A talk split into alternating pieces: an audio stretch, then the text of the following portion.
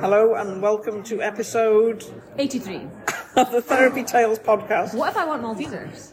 Well, the phone is on top of the Maltesers, so we um, remove the Maltesers from under the phone and we problem solve. Look at that, us problem solving right at the start. It must be the Christmas spirit, we're able to problem it's solve. Christmas miracle. So there's me, Dawn, the human behaviourist, and here's Jess, the Malteser monster. We have two Jesses today. I'm talking at the phone. You're right. We have okay. Jess Williams. I'm Jess Probst. We've also got Kym Cleary. Yes. I can remember your last name. We can let them introduce themselves. Oh, okay. Who are you? Um, oh, I see why you always go bright when this happens. Yeah. yeah Who do you so, want to be today? Oh. I'm a philosophical, like existential. I'm having an existential crisis. Yeah. I'm Jess Williams. I'm a dog trainer and working behaviourist stuff with Jess. Okay, and for some reason you now seem to have the whole microphone right Even in front of you. Even though I've got a really long voice. Even though we were really in the middle really. of the table so we could get everybody, and it's only Jess that's really quiet. Um, I'm Kym Cleary, I'm a dog trainer, but I am also having a who am I moment. Are you? Yeah. Who it's am contagious. I? So why am I the only one who is cool with who I am? That's just like some plot twist. Plot twist on like a year ago. We've not grown up yet. We don't know what we want to be when we grow up. I don't no, want I to grow up. I am. It's just the pressure of announcing it on a microphone. Oh, I see. You know who to you the are. Mass it's like public speaking by no, proxy. I, I genuinely don't know who I am. I am so many things. How do you pick one? Well, at least you know what we're talking about, because I don't. We're just like, we're going to do a podcast. We've been talking about stuff. What are we talking about, Jess? Well, Jess questioned me today. Dun, dun, dun, dun.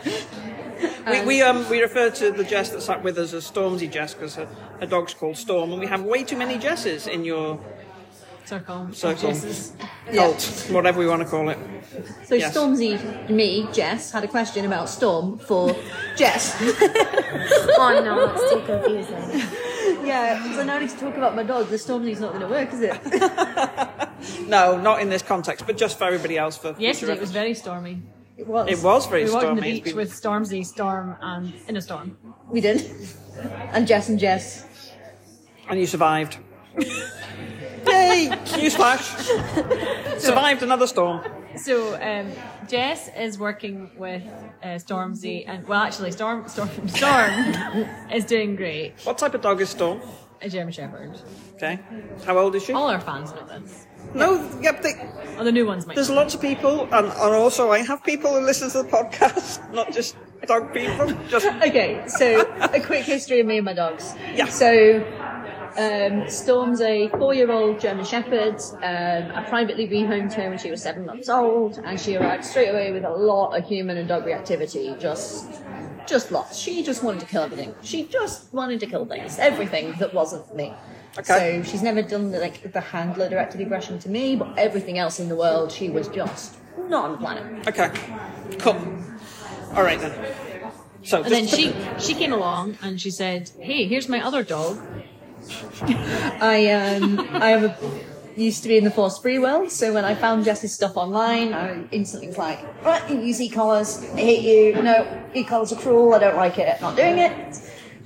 And then the algorithm kept popping her stuff back up in my newsfeed because I'd engage with it, and then it kept coming up again and again and again. And then I was like, oh, I hate this, it's kind of making sense, I really hate that this is making sense, this is ruining my entire worldview and I don't like it. And so I brought along my test dog, my, my other dog, to a German Shepherd workshop. He's also a German Shepherd. And turns out that Jess, even though she was using e-collars, wasn't brutally tormenting behind yeah. the scenes, you know, like, because I've been suspicious because there's a social media front that people have, and then there's the real life. And yes, so I was like, absolutely. I thought from what I'd seen on social media that Jess was who she presented, yeah. but there was that bit of suspicion, and Storm being more sensitive, more problematic, more easy to go wrong, I was like, I'm not bringing her. Yes. I'll bring the, bring the spare dog, the test puppy. Yes, which is interesting, actually, in context, how times change and things have happened. He's my more difficult dog He's now. your more difficult dog now. So, um, so then you got sucked into the cult of Jess. Wow. Yeah. Yeah, and, and went from Jess to Jess squared to Jess cubed. So we now have three Jesses in the cult of Jess. You know, the cult is actually your cult, because we're all like. All well, no, because I am I am not part of it anymore. It's all going in a new but direction without me. You're like the omnipotent me. like being that just surrounds us and keeps us. You are the glue. You're like the puppet master. Puppet master, I like. Yeah, that, that one's working that's a good for one. me. Okay, so so so she, she asked a question.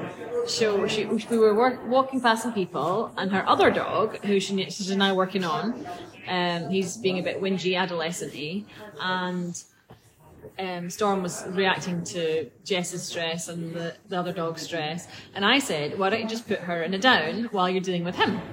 And she said immediately, like, isn't that just management? I didn't say it like that.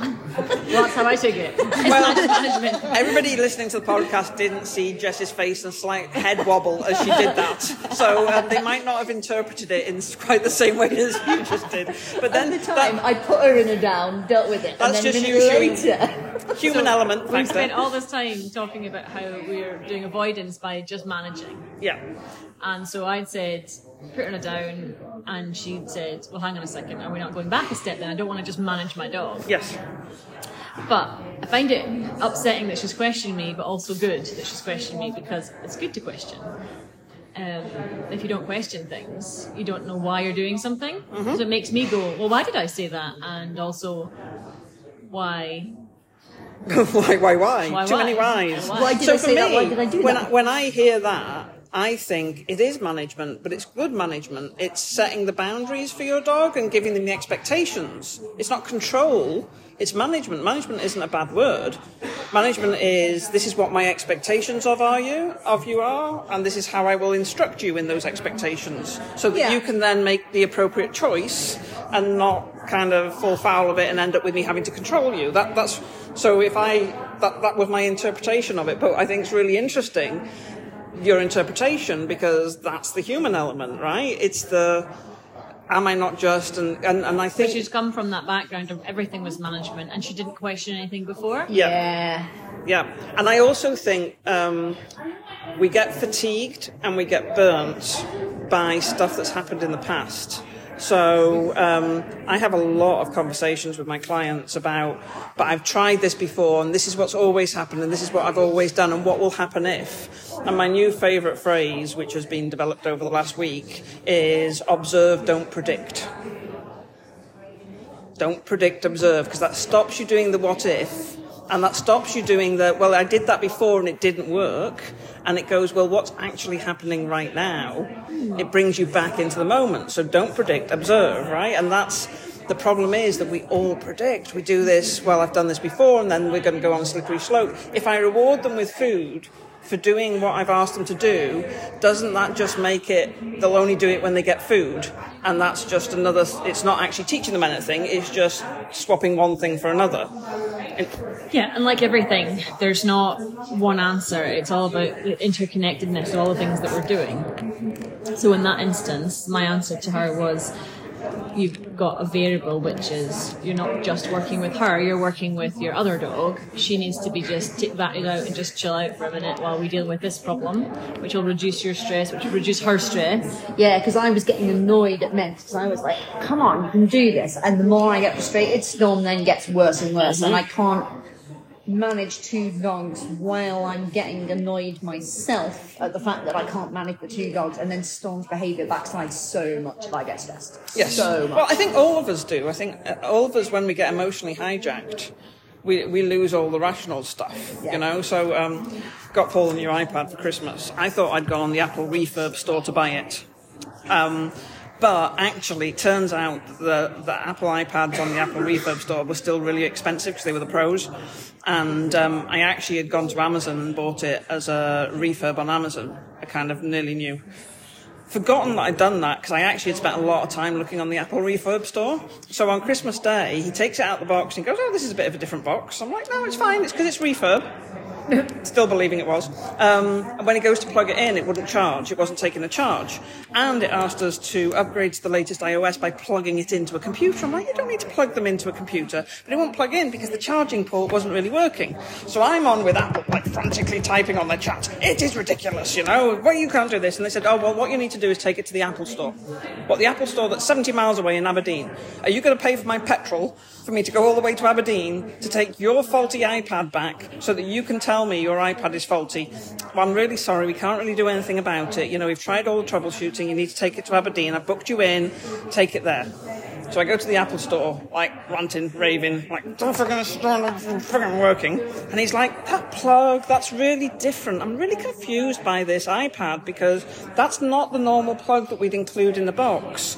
And I'm like, well, okay, can you give me one of the Apple approved box plugs? Because something's obviously going wrong here. He says, yeah, yeah, fine. And I said, I can't get it to connect. And he got it to connect on a little U S B C, and he updated the iOS, and he was like, it all worked fine. But I said, it did, I got it from the Apple store. So I went through my emails. As I'm going through my emails looking for Apple iPad, I find the one from Amazon. And I'm like, no, can't find the email, sorry, can't find it. Oh my God. So I'm like, shit, shit, shit, shit, shit. So anyway, he's, he updated the iOS, got new plugs from them and cables and everything like that, and took it home. And Paul decided he wanted to connect his Apple Pencil, which he's not used for forever, but he wanted to connect it. But funnily enough, it didn't connect because the stupid fucking port wasn't working. So all I hear is Paul kind of, right? I'm like, right, that's it. I'm done. I'm done. I'm not having, that's two days of you sighing because your stupid iPad that I bought you as a really nice present doesn't bloody work. It's going back. Now I knew it was from Amazon, I could send it back because Apple refused to take it back. I had to go to the Apple store. I was raging at them even though it wasn't their fault. Um, so, so now it was on Amazon. It was cool because I could like just send it back. So I just, I'm like, I'm sending it back. Give me the, give me the, give me the box. Give me the iPad. I'm sending it back. There was no, and it was like, well, no, it's fine. I'm like, no, it's not fine anymore.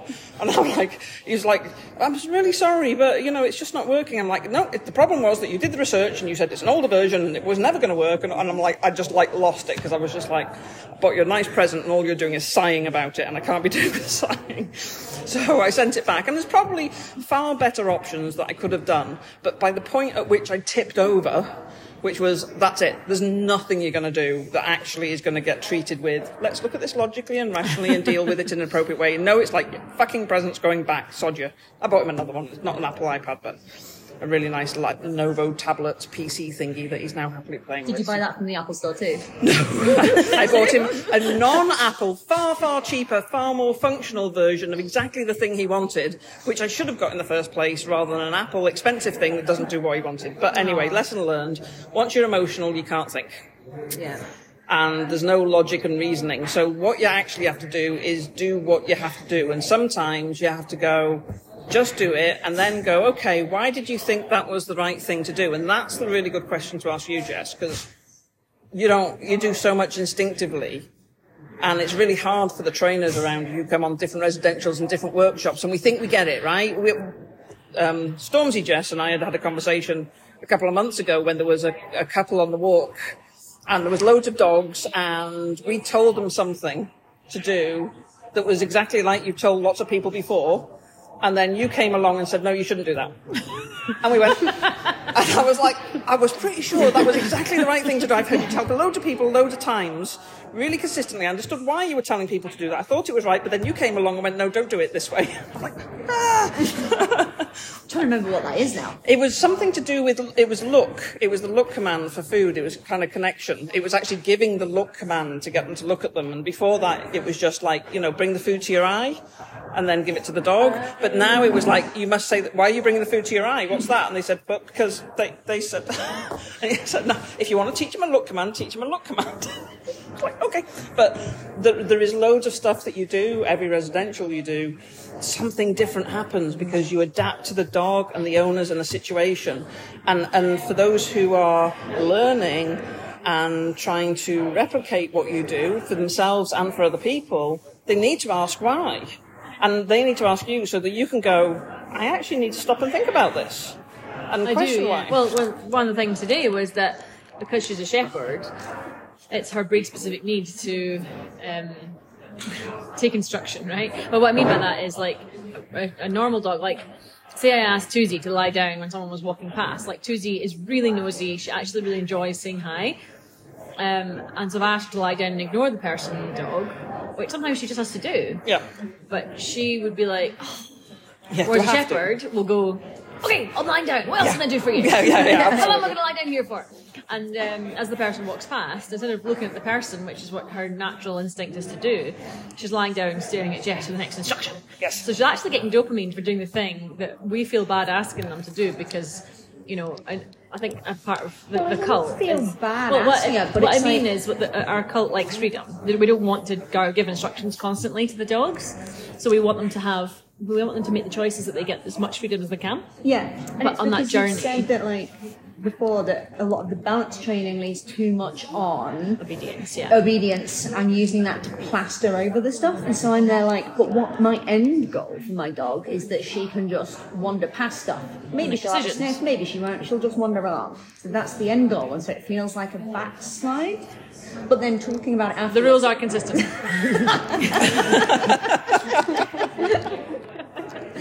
No, that's what Bridget is like. So um, we have this, um, she's got a partner called Shui, and he's awesome. And he comes from China. And I think he might be related to um, General Mao. He's not. Okay. He's not. This is, this is where Jess goes off on one.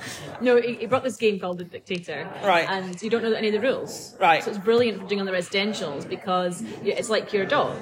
Like, there's one person that tells you what the rules are. Well, they don't. Once you've... No, they don't tell you what the rules are, but they tell you... Uh, they correct you. Right. And they give you a... What do you call it? You get penalties if you do the wrong thing. But you don't know you've done the wrong thing until you do it. And then once you've done it, you have to learn a few times. Ah, okay, so the seven is this rule. Right. So you don't know up front. So it's basically like being a dog. Sounds my idea of hell. Well, yeah, okay. I played it with my parents. It was Jess's dad's idea my, of hell. Dad was, was it? Yeah. My mum, surprisingly, was a bit like, yeah, okay, I get this. Okay. I don't, and maybe she just wasn't aware of it. I think enough. Your mum just had flukishly didn't fall into any traps. Your dad was not impressed. Oh, it's really frustrating. Like, it's one of these things like I hate it but I want to do it again. Right. But it is a good it is Once a good you get parallel. The rule. Yeah, absolutely. It's brilliant for that. And so one of the things that he says when you when you start getting really frustrated is the rules are consistent. Right. The rules are consistent. Brilliant. Well, that's, that's important to realise. I have his, his um, but we aren't. You've got a brainworm now, haven't you? Yeah. But we aren't. Our rules aren't consistent. They're we just gave a change. Whole description to say your whole rules change every time somebody comes along. We do something different. Yes, but the point is that the intent it might is be consistent. Different, but like I think the rules are consistent, so I'm going to say the rules are consistent, even though they aren't. The rules are not consistent. Like, the principles are the consistent. Principles are consistent. Yeah. The, the intent is consistent. Mm-hmm. So the, the actual what to do in the situation does change. Varies. It varies based on lots of variables. Yeah. Not, so, so this kind of comes back to the, the David Hamilton. If you put a paracetamol in a test tube, yeah. it will mm. work one hundred percent of the time exactly the same way. Yeah. If you put it in the body, sometimes it'll work, sometimes it'll not work. It'll have variable results. So there's too many variables when you're te- talking about live things. So I think one of the hardest things that I have with clients is this idea that they have that there is a perfection that they reach. That everything will work okay all of the time, that they will be this brilliant version of themselves and they won't fall into the traps that people fall into. That's that's not how life works. You know, we are we are human, they are dogs, they are live animals, and therefore sometimes they won't listen, sometimes they will, sometimes they'll have a moody on them, sometimes they won't, sometimes we'll have a moody on us, sometimes we won't. You know, there's so many variables. Even the weather, you know, horses in the wind just go mental, don't they? So, yeah. you know, I'm, I'm not sure if it affects dogs in the same yeah, way. But yeah. So not... Storm was muzzled today because I was in a bit of a funny mood and the wind and the storms yeah. were just, so I was like, no, you won't muzzle. Yeah. I'm not, I'm not. And that, that's, if we look at the intent, the intent is for the, the dog and the human to be as calm and content as you possibly can be, right? That, that's, that's, that's what we're looking for. And so in this particular situation, what structure do I need to create to make that closest to what I achieve? Not even achieve that, closest to what I achieve, because there are so many variables that I can't factor in. And the more aware you are of those variables, the more you can make choices like, I'm going to muzzle them today, these variables are likely to have an impact, we're just going to minimise it so both of us get the best chance of a decent walk. Yeah. And I think, but that's where the why questions are really good. What is the intent behind? This is not an obedience, sit down, lie down thing. Yeah. What is the intent behind getting her to lie down while I'm dealing with my other dog? What, what, what am I trying to achieve with that? And then it's not actually about whether she does a really good lie down or not, or whether she's kind of slightly ready to move or anything like that, because the intent is that she's waiting for the next instruction for you, so you get to go and deal with your other dog. Yeah, and I guess the difference between... So I'm not... It's not that she's lying in a down going, I'm going to attack the thing, I'm going to attack the thing, I'm going to attack the thing, but I'm holding her down. It's not plastering over it in that no, way. It's just all. me going, I'm going to help you out. You're struggling for what to do in the situation, so we're going to do this. Here you go, do an obedience. And she's yeah. like, I do an obedience. Yeah, I do an obedience, okay. Yeah, so she gets something out of it as well. And it's like it's like when you've got kids, you know, if you've got a kid with complex needs, the other kid is likely to be very overlooked. And so the other kid is likely... So, you know, I've known people who would just feel like they're not cared about because they don't need watching after all the time, and their parents just leave them to do what the heck they want to. And and they can get into all sorts of trouble and things like that, but nobody seems to be watching them because the kid with the complex needs needs all the attention. Yeah. And but they learn that's something about them. It's not, it's just circumstantial. It's a situation they happen to be in that has left them without much attention. So as a good dog owner with multiple dogs, you have to work out how you get the balance. When you have a dog that has more complex needs, how do you make sure the other dog's still getting his needs met? Yeah, that makes sense. And and um, we'll go back to the obedience stuff, but I don't feel like, you know, I do say people are relying too much on obedience, but it doesn't mean that I don't think obedience has got a place. I just think that we um, we try and obedience our way out of everything, and we're not really... Uh, allowing the dogs to fail because we're just so convinced that getting the dog to stay or walk to heel is going to, you know, make it look good on the surface. Well, actually, what really what we want to do is go, uh, we have that, we can fall back on that for situations like that when we need it. But then we start to, kind of like when I, we talk about the reset rules. So we've changed prison rules to reset rules because it's not very politically correct. Okay. A little bit annoying because the whole point in prison rules was that it came from us working in the prison. Um, for me, it was... the parallel between taking the taking everything right back to stripping it right back to everything is um, errorless, errorless learning. You can't make mistakes because you've got no room to make mistakes, and then giving them the freedom to make mistakes. So the obedience stuff is right, lie down here and let me deal with this. Okay, now I've got time for you. Now I'd like you to do this thing, and I've got all of my resources and energy being able to help you if you were to get it wrong. Yeah. Whereas you don't have that, then you need some sort of backup plan.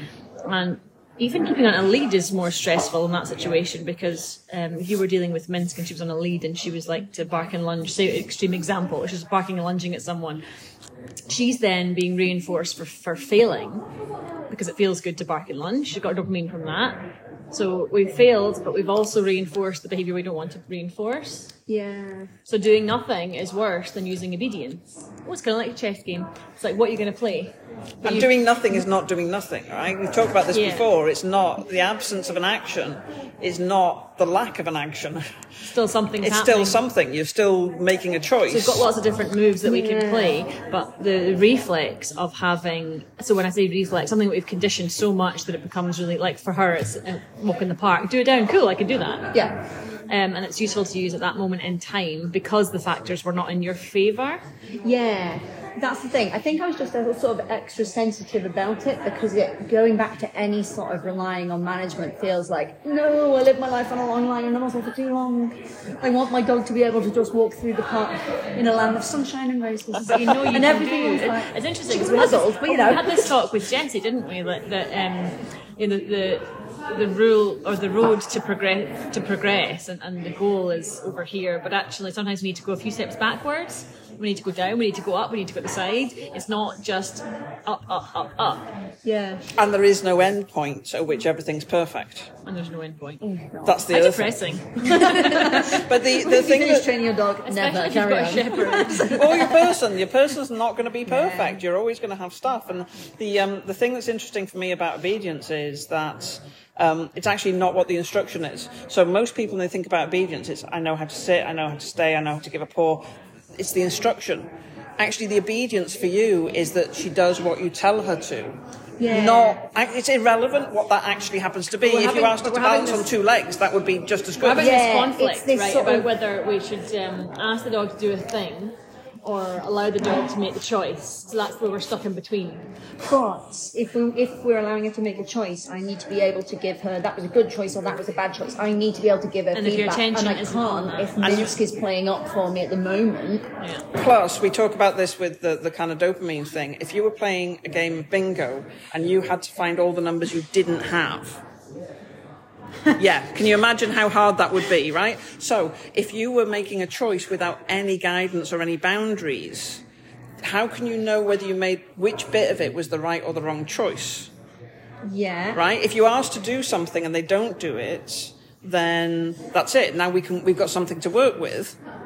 But if you don't ask to do anything and they do something, how do they know when you correct them that that was the thing? You can't sit down and have a little conversation and say, okay, next time I'd like you to do this instead. It's like when people call them back to them and say, sit. Like Sean and touching the floor. Yeah. Sean came out, every time you win a game of the dictator, um, you get to make a new rule. And so Sean made a rule, whenever a five came out, you have to touch the floor. But right. None of us knew what it was. None of us saw him do it. And so the You're whole saying, like, few games... So we were getting penalty cards for failing to touch the object. And we, we had going, no idea what And we so we're then doing. Playing a five and we're, like, tapping the table. And he's like, no, penalty card. And I'm like, okay, what, what, what do you so want from us? So frustrating because we didn't know yeah. how, how we were getting it wrong, but we kept getting it wrong. And you kept trying, right? And that's the thing, right? So this is this is the same thing. So so I think when we, we talk about it, we talk about obedience... not as the end result, but as the intent behind why we're doing it. And if you give an instruction, you have room to move on that's good, that's bad, that's indifferent, right? But if you don't give an instruction, if it's totally freeform, you can't give any feedback. Yeah, because for her, doing a downstage, like her down is a downstage by default. For her, doing that is such an ingrained thing that she knows if she's doing it right or wrong. She knows sometimes she'll, if she, if there's something really big happening around her, she'll sort of peel herself off the floor, like, I'm trying to stay in the down button. Yeah. But she can, she knows that that isn't part of what I've asked her to do. Yeah. Plus, yeah, you know, there's, there's the the second level with, with just the dog stuff, which is um, a dog lying down. Especially in a, not in a bowing position where it's about to pounce on you or something, but a dog lying down is sending the right body language to the other dogs as well. Yeah. So in, in this case, this particular obedience instruction happens to have a dual purpose. One, it gives you obedience, and two, it gives you a nice body language with a dog that is less threatening to the other dogs around it. Yeah. So it's a good double whammy compared yeah. to a sit or give me a paw or something like that. But the principle is the same. The principle is, hey, we've got a situation going on here. I'm going to give you some instructions. You go do that, and then we'll get the party afterwards when you've done it, and everybody's yeah. happy and nobody notices anything anything off. But again, it's that principle of we're dealing with living things.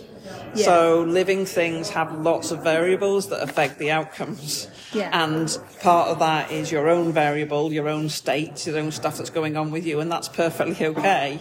Uh, and I think one of the things we do really badly as humans is forgive and forget. I think we hang on to our state. We hang on to things for a long time. It took me half a day to get over grumbling with my husband over him sighing because his stupid iPad didn't work. It took me half a day to come down off that state, and literally everything he did, he was getting like the evils for from that point forward. It was just like, you know, and he knew because he apologised for not really doing anything wrong, to be honest. But, you know, it, it's just, it's a, it's a human state to be to be in that kind of mode and then not rational and reasonable with everything that happens within that that sphere.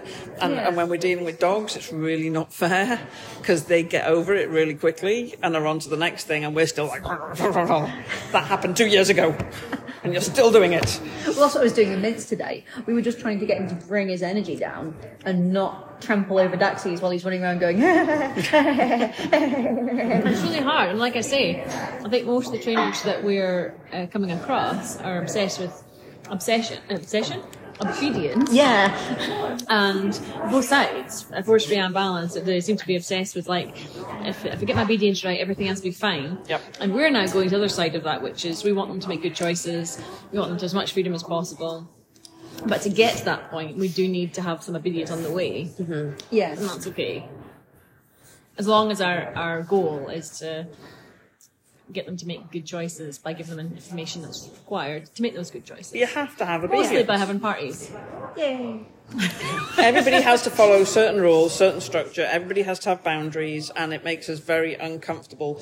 Like playing a game like that, for some people, it's incredibly frustrating to play a game with no rules. With no rules, yeah. You know, that's not that's not anybody's. Some people's idea of fun, whereas other people are like, you know, figuring it out is. Yeah, you know, I don't like figuring things out particularly. It doesn't make me feel good to do it. Well, we have to play it with Dawn.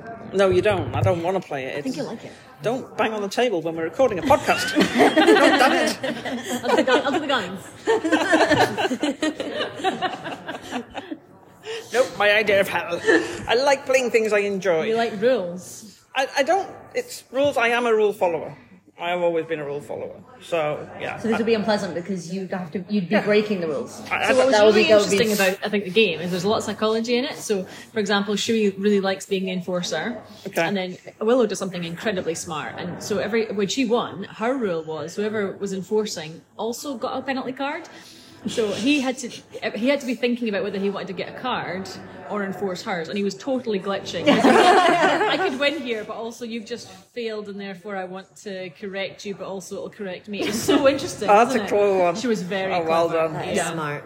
And every we put seven down, you have to say "Have a nice day," and she was like so mad, and she's like, "Have a nice day." It was brilliant. See, now that would be fun to watch.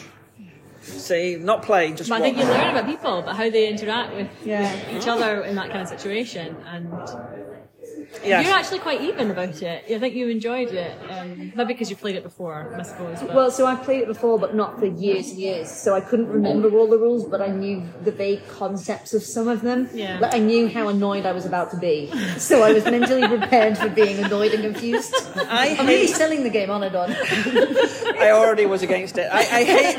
I hate any situation where you felt like you feel like you're left out, where you feel like you're not in the know, and that people have got nice little secrets, you know, and referring to something that's their little secret, and that you're not part of it. I do not like that you sensation. Will hate the game. I don't absolutely don't like that at all. Well, see, for me, it was more like, okay, I get the rules now, but it was remembering them. Do you know what I mean? It's like, I knew I knew that, but oh my God. There's a, there's a book I read recently, um, and uh, it was a weird book, like many of the books I read are, and... Um, this father and his two daughters had this little game they played, and they they passed this. Um, they'd clap their hands or something and pass us something, and then they go, "This is a three," and then the other person had to do the same thing. They had to guess what the rules of the game, and they'd think it was about clapping their hands or something like that, and they'd pass it round. And every time somebody new came into the household, they'd have to play this game, and the father and the two daughters would have a laugh because nobody could ever get it. And and the end result was that the game was how many ta- how many words you said. This is three, was the three.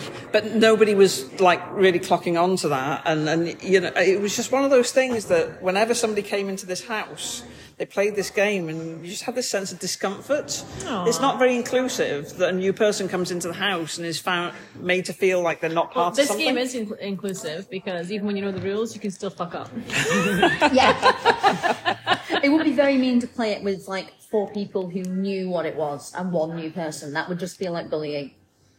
It maybe, works quite maybe. well if it's like fifty-fifty. Yeah. You need to have quite a lot of new rules, people and everybody a couple doesn't know rules. The rules when it's a new one, when it's a new round and someone puts a new rule in and nobody knows the rules. That's quite good. But it's different from yeah, that but you're first looking for round where there's, the first round, yeah. di- where there's somewhere between naught and a thousand unknown rules, and you're just making mistakes and you don't even know why you're making mistakes. Yeah. There's a, there's a really cool game that works on most platforms called Jackbox T V. That's a oh, whole yeah. Jackbox T V is great, and I should download it for next time you come over, because um, you can just play on your phones. And um, you know where we were doing the boulder dash thing where you had to draw things down. You do it on Jackbox T V. You do it on your phones. So, and it just shows the images and all the pictures. We did Starbucks. We did. What's it? Toosie sitting there. It's a coat with a fluffy hood. Just for those who can't see on our podcast. Don't know why you can't see what's going on. Yeah, it's dead in Starbucks. Jess is going to take a picture so I can share it on the podcast is that cover. Going to be the cover? The cover of the podcast. It just looks like Daisy sitting on a chair. We were also going to discuss um, aggression. We were talking about this morning about people um, kind of dampening down the word. Yeah. To reactivity or nipping or snapping, and we're all kind of really worried about using the word aggression. So when I come along and say, oh, that's some aggressive response or hostile behaviour, um, people sometimes retaliate against that. Yeah. And then they come up with this, well, it was provoked, well, it had no choice, well, it had this, this. So, because we, we all think that it's the end of the world if a dog does an aggressive response. And I said that I think there's two types of trainers. The first one, that would be me, uh, thinks that all dogs are innocent until proven guilty. Okay. Because I've been bitten too many times.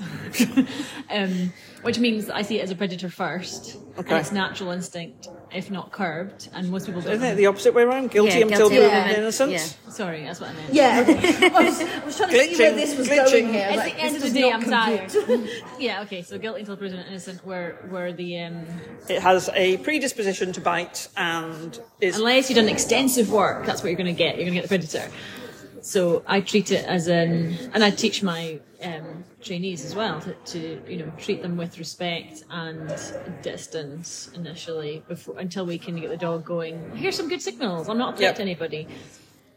Um, and yeah, why is it the end of the world when people people just do not want to think about their dog being aggressive? Yeah, and this is another one where you've broken me. I was talking about this before. It's just like I can't see dogs the same way. It's terrible. It spoiled my life. I see cute dogs. You go up to a cute dog and you go, and you fluff its ears, and it goes hi, and it looks at you really happily, and everybody's it wags its tail, and everybody's really happy. That's the sort of dog that I'm used to, mm-hmm. and I expect. And ob- obviously, I would never even go near fussing a dog these days. Because I'm just when I see a dog walking, looking happy, and somebody goes up to fuss it, I'm going, don't fuss the dog! It's going to bite you! Don't do it! Um, and they go, that's, that's my dog. That's that's my, that's my wife. I'm just walked up to. And you're like, oh, Gary, I don't care. Just don't. T- I'm not sure about that language. Um, so yeah, I can't. There's a safe dog over there. Yeah, yeah, I know. On the, the hood. Yeah, that's about the level. All my cats, you know, I can do pretty much anything to my cats. That's fine. So. Um, The the thing is, I've got various friends with dogs who will talk about what their dog does, and I'm like, oh, alarm bells are ringing, alarm bells are ringing. It's all right, it's fine. Just doesn't like it very much when you. And I'm like, oh shoot, it just said that thing, and now I know that that dog, when it expresses how it doesn't like it very much, I know exactly what's going to happen. And well, that's another word, right? He doesn't like it. He doesn't Everyone's like it. watering down the real thing. So I actually pushed this a little bit because you know what I'm doing at doing that.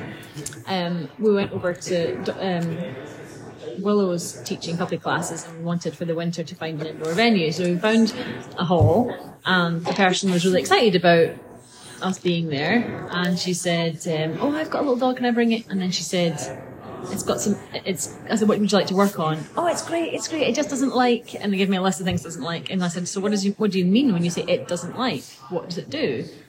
Does it run away? Oh, no, no, no, no. Does it growl at you? Oh yeah, sometimes. So, you know, my alarm bell is, you're hiding from this. But they're not seeing that because we're using this language. Do we use that with each other, with humans? Do we kind of water everything down? Um, it depends whether you like the person or not. I think we, we exaggerate one way, shape or form, depending on our perception of the person in the first place. So you will pick up on the traits you like or don't like. And you'll only talk about them in the same way as people only talk about what's wrong with them, right? They only talk about what doesn't work. The, the amount of times it's like, yeah, okay, but the real problem is this, that whole what have you done for me today thing, right? So we do naturally filter everything. Nothing is real. We don't see any real. So Kym's just moving away from being a dog walker for how many years? Two. And what what do you think?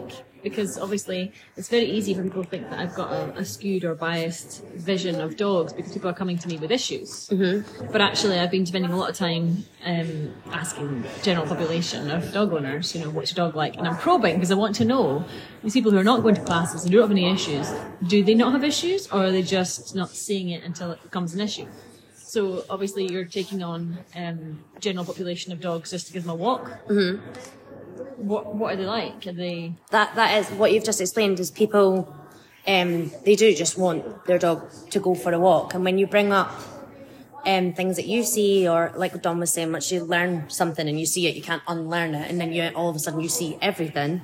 Um and when you bring that stuff to to them, a lot of people they don't want to know. No. They don't want to know it. Um because they either don't see it themselves or Um, they avoid situations where things might come up, or they just don't want to know, and then they get defensive, and all of a sudden it's kind of me or whoever. It's a weird behaviour though, pulling the wool over your eyes and kind of going, even though it's been brought to my attention, it's not important, or I don't want to don't, deal with that. I, I think we do that. I think I think it's normal for us to mask and hide what's really going on.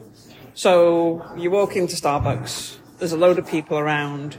I think it's normal for people to go, hopefully I don't see anybody I know, or oh shit, I didn't do my hair, or you know, these aren't, I haven't changed my clothes or something like whatever, you know. I think it's normal for people to walk in somewhere like this and go, I hope I don't see anybody I know, or and not go, oh, wouldn't it be nice if I saw somebody I knew? And then um, you say, how are you doing? How was your Christmas? And you put a big smile on. You go, it's cool, it's fine, it was family. Not, it was hell, it was torture, I felt alone, or anything like that. We don't, we don't do the, you know, liar, liar, or whatever the Jim Carrey film is, brutal honesty in, in terms of what comes up. I think it is normal to mask, package, filter, and present. And I think... To what end? What's the purpose of that? I think we do it internally to ourselves. Make us feel better? Yeah, I think, I think, um, I was showing, I'm, I'm doing the motivation game at the start of the year again, um, just to get our like little motivation juices going, and you can do. What a does broad... that mean? Well, everybody starts motivation juices. Duh, it's pretty obvious. Bloody hell.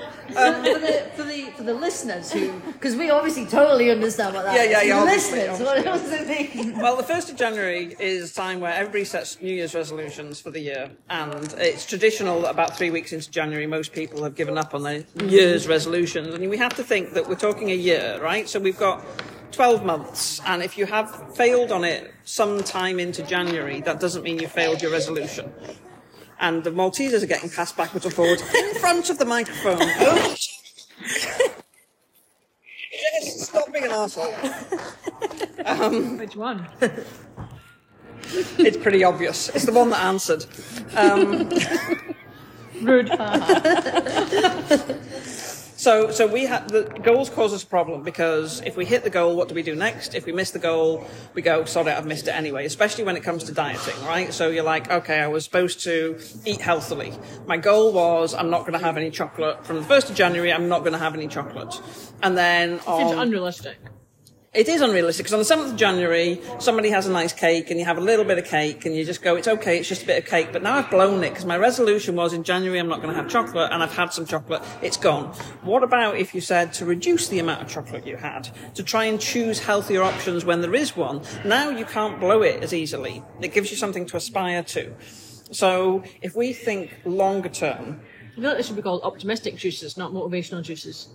Yeah, when's the, the motivational bit coming? The thing, the thing that stops you getting there is motivation, and what deflates your motivation, and what gives you motivation. Okay. And it's very often about hitting or missing targets, and what happens when you hit or miss targets, and um, your sense of self. So, as part of that, I've done a game every year. It's like a seven-day just challenge. You do something different every day, and it gets you kind of going, and it, it little tasks, little understanding things, little stuff about the brain, the way it works. And this year, I'm going to do it on an Instagram channel, because they've just come out, and you can have a broadcast channel, and you can do it in a whole chat thing, and I can do videos each day, and then people can interact with the videos, and it's really cool. So I'm trying that this year. Normally, it's on an online thing with a Facebook group and all that sort of stuff, which is a pain in the butt.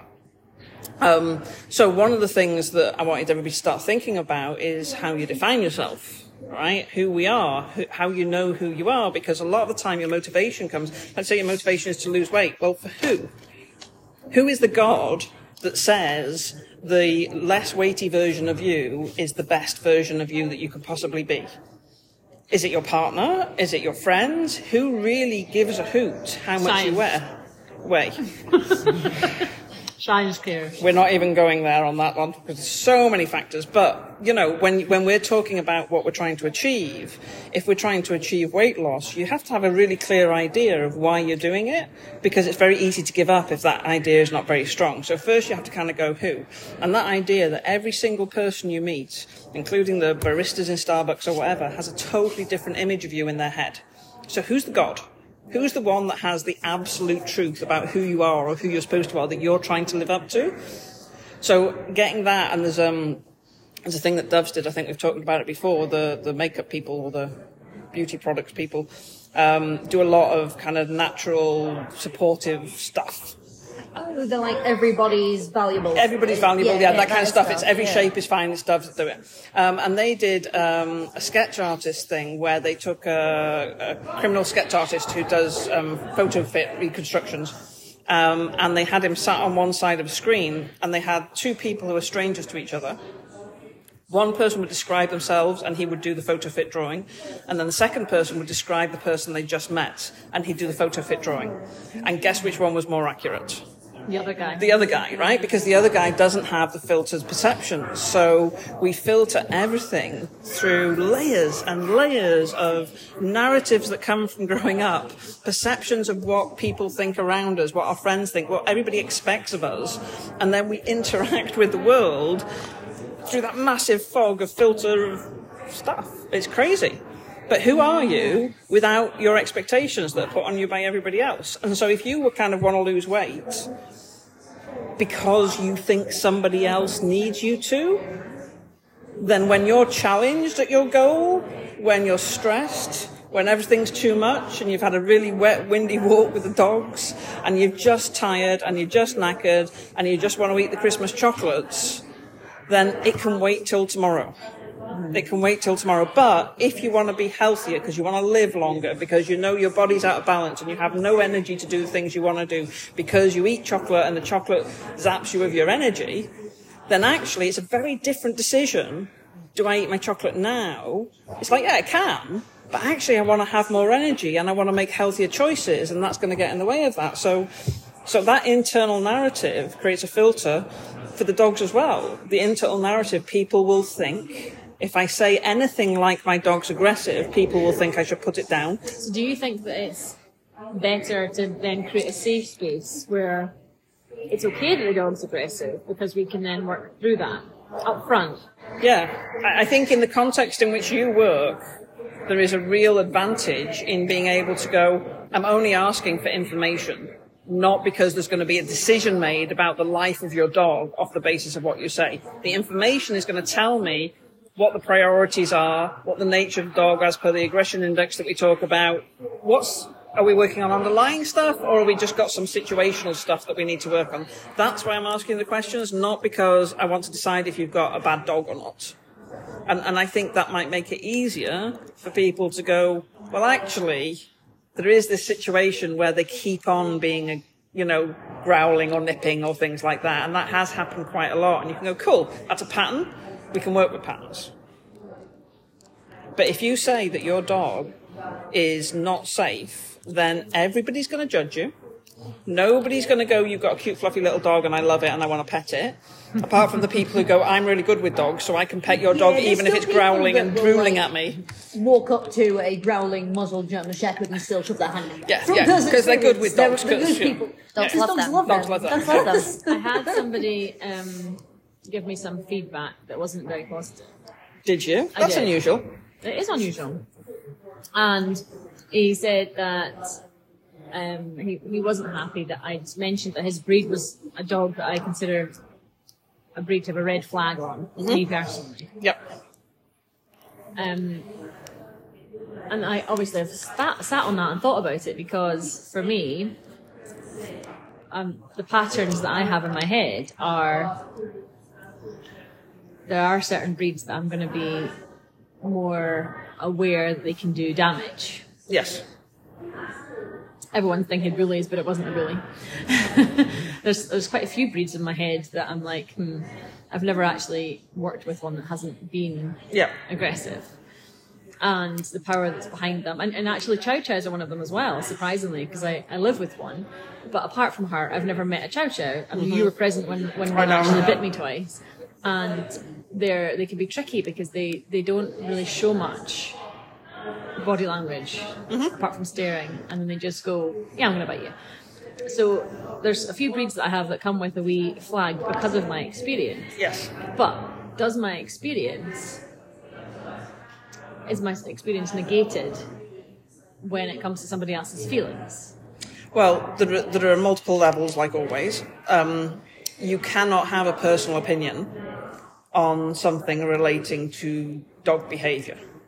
There's not there's not a boundary there because of what you do. Anything you express is not a personal opinion. You're not allowed to say, in my personal experience, I just don't like this breed because everyone I meet is a problem, because what you're actually supposed to say is, I can work with anything if you'll work with me. Right. Well, to be fair, I didn't actually say that. No, I didn't like the breed, but I do like the breed. Don't like the breed or not going to work with no. the breed. It was, let's get a muzzle on. The, the, the owner was going, they've never shown any aggression. Yep. It was like, let's get a muzzle on in case, here's what yes. we're going to do next. So, so it depends what you're trying to do. Because if you're a trainer, you're trying to tell them what they need to do, and so they can follow the instructions that you give them. And when they walk away from you, if they don't do anything with that, that's not my circus, not my monkeys, because I've told them what to do. So a trainer, you bring them to them, in that space I work with you, off you go. All right? But your neck is on the line when you work with a dog, because you take them in and you have to see the difference and you have to find a home for them. So it's a very different situation yeah, than when you're just training. And I think that, my, you know, my... My um, workshops have moved on greatly now, where I'm not just working with an owner, I'm working with people that are here to learn body language. Yes.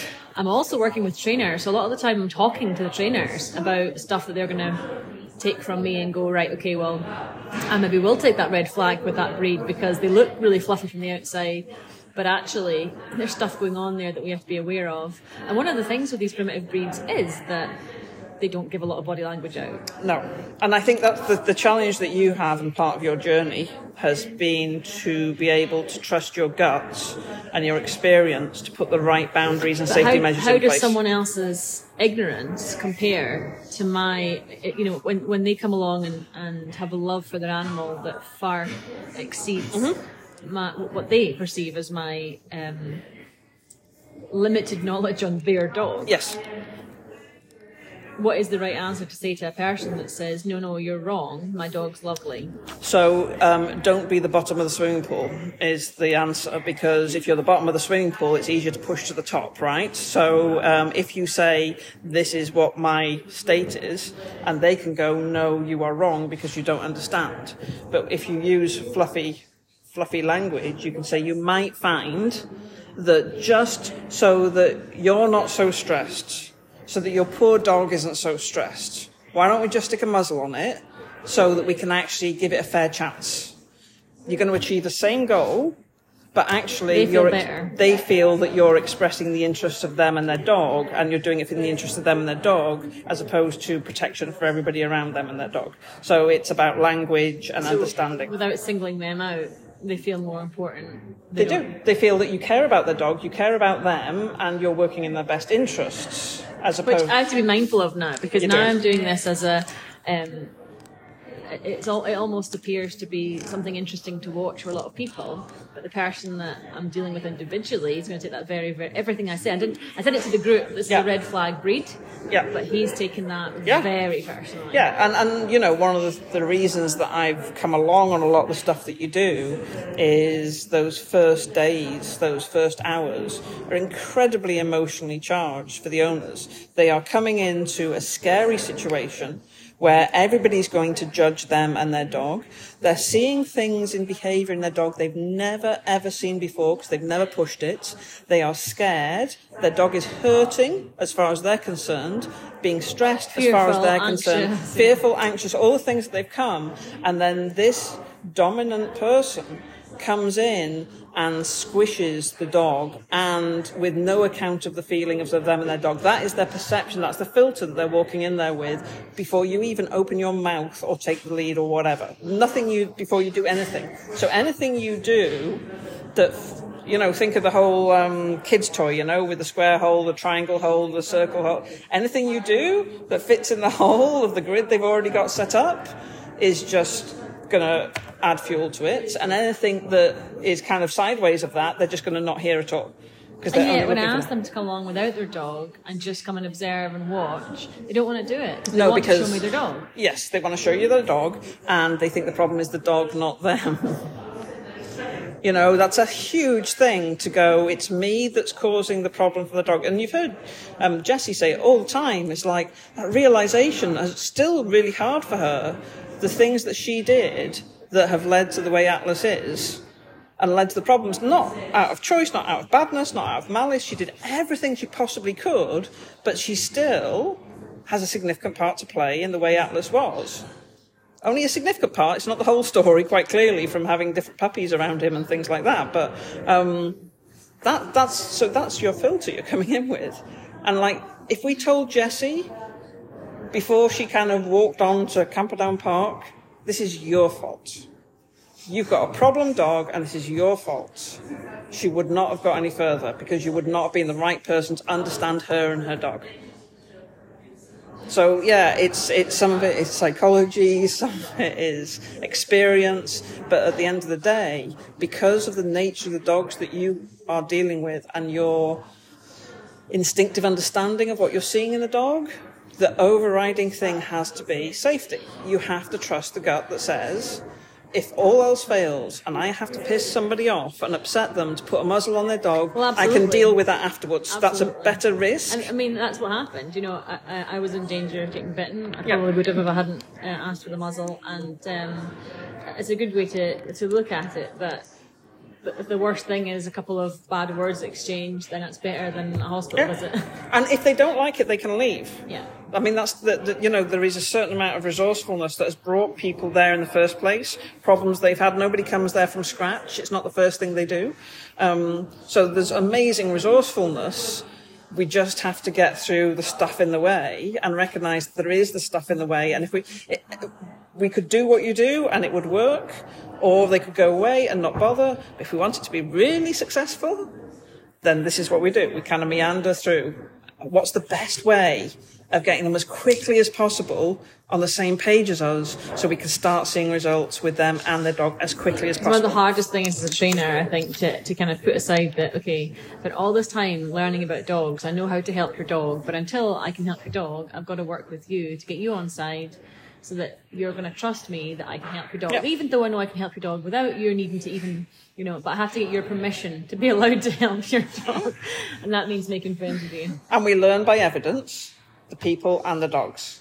So you can't fast track that particular place. You found the leanest, meanest line through it, to be honest, with the residentials and workshops and things. You have found the optimum route. Well, yeah, because, because when you've got people coming together and they go, all right, well, it's worked for you. They can see each other's learning. They forgive my yeah. abruptness yeah. because they go, well, this is part of it and we need to trust the process. So I get away with it sometimes, but most of the time I do have to make friends, sadly.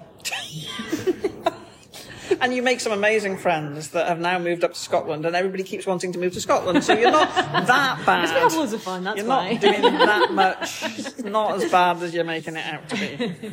No, it's, uh, it's good. And okay. yeah, so we have this house now, and we're going to do more residentials coming up um, this year, and touring. and Next year. Well, we're not in next not, year yet. We're not in next I know it year. feels like it's going really it fast, does. But we're still not in next year yet. It's all mapped out. Jessie came up for a few days, and we have like a calendar of stuff now, and I'm a bit like, well, that's depressing. You're not used to having to work to a schedule. I just like going, right, let's do this. I know. Let's go away next weekend for this place. I know. Now we have stuff to do. I know. It's just going to get worse, but, you know, on that positive note, thanks for listening, everybody. We'll speak again soon.